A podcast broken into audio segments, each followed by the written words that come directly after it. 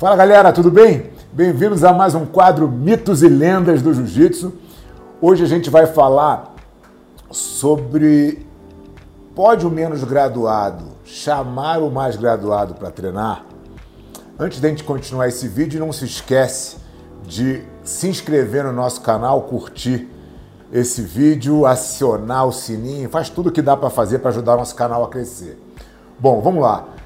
Para a gente entrar nesse assunto, é claro que a gente precisa olhar para as nossas referências, né? Eu acho que isso a gente tem os nossos professores, a escola que a gente foi criado, e isso obviamente vai fazer com que a gente é, tenda a replicar o que a gente viu. Então, é, eu comecei a treinar com jacaré muito garoto ainda, né?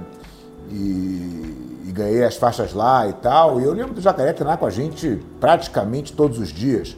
E eu nunca tive nenhum problema de chamar ele para treinar, por sinal, eu chamava ele bastante para treinar. É, em algum momento das nossas vidas, é, eu comecei a me dar melhor no treino, era mais pesado, mais jovem e tal, comecei a ganhar o treino. Nunca isso foi um problema para ele, ele nunca deixou de treinar comigo é, por causa disso. Então, a gente sempre teve essa liberdade de chamar quem quer que esteja no, no, no tatame para treinar, sempre dentro do maior respeito, porque a gente está ali. É, e isso, se convidar alguém para treinar, por exemplo, quando eu convidava o meu professor para treinar, a última coisa que passava pela minha cabeça era qualquer tipo de falta de respeito. Aquilo para mim era uma grande honra, né? De poder estar tá treinando e praticando com, com um cara que me ensinava tudo. E ele, por, por, por, por sua vez, tinha também muito orgulho de ver a minha evolução, porque ele que me ensinava. Enfim, todo mundo estava feliz ali, a gente se divertia, treinou, a gente treinou muito junto. É, e sempre que a gente está no tatame de kimono, é, é, é, é, bem possível que a gente ainda continue brincando aí. A gente fez isso até muito pouco tempo atrás. Então, eu fui criado desse jeito. E, obviamente, era isso que eu também praticava com os meus alunos. Treinava com todos eles. Né? E eles tinham total liberdade de treinar comigo.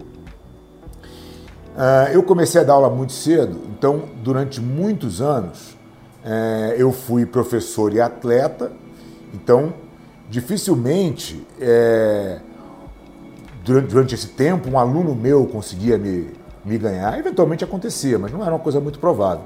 Isso nunca foi uma preocupação para mim também. Tanto é que depois de um tempo, os meus alunos começaram a me passar.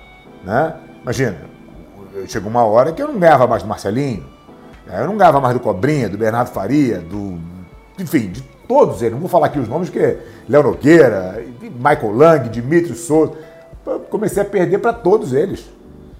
E, e eu fico feliz que eles me chamam para treinar sempre que eles querem treinar comigo. Né? Eu acho que essa relação ela tem tudo menos a ver com os de respeito. Quando que eu acho que começa a acontecer esse tipo de coisa? Quando o professor não é muito de verdade. E aí ele se incomoda, porque ele não quer perder para os alunos, na, para um aluno na frente de outros alunos. Ele quer manter aquela, aquela aura de, de mestre que ganha de todo mundo, embora ele saiba que aquilo é uma mentira e que no fundo todo mundo sabe que chega uma hora que não é mais possível, por melhor que você tenha sido de jiu-jitsu, que você permaneça com essa performance toda.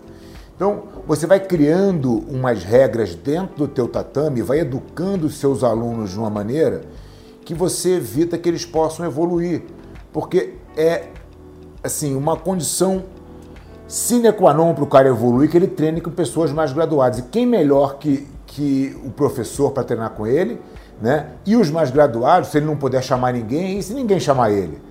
Pensa no seguinte: você tem um aluno faixa azul na academia, me lembrei agora do, do Libório. O Libório era um faixa azul que, diz a lenda, eu não, eu não, estava lá para ver, porque eu não, eu não treinava na academia do Carson, embora eu convivesse bastante com o pessoal de lá. Mas o Libório, quando era faixa azul, batia em todo mundo na academia. Imagina se ele não pudesse chamar ninguém. Ninguém ia chamar ele. E aí ele não ia se desenvolver. Né? A preço de quê? De uma vaidade de quem ganha, de quem perde o treino. Quando a gente sabe que isso não deveria ter nenhum valor, porque você está no treino para evoluir a você mesmo, ajudar os seus companheiros, claro, mas você está ali por você, né? para você poder evoluir.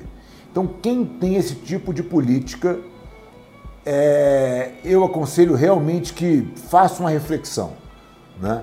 O que, que você ganha criando esse tipo de política na tua academia? E se você é aluno, eu acho que você também deveria fazer uma reflexão de quanto você acha que isso é, é positivo de ser criado na sua academia. Não ache que a graduação ela é uma proteção, porque ela não pode ser. Né? Então, se você usa a tua graduação como um escudo para não treinar com menos graduado, para não perder, isso perde todo o sentido da evolução, pelo menos do que eu aprendi dentro do jiu-jitsu.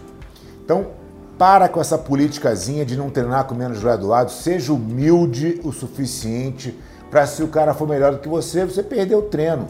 É assim que é a vida. E siga evoluindo aí enquanto, o quanto você puder, enquanto você puder. Até a próxima.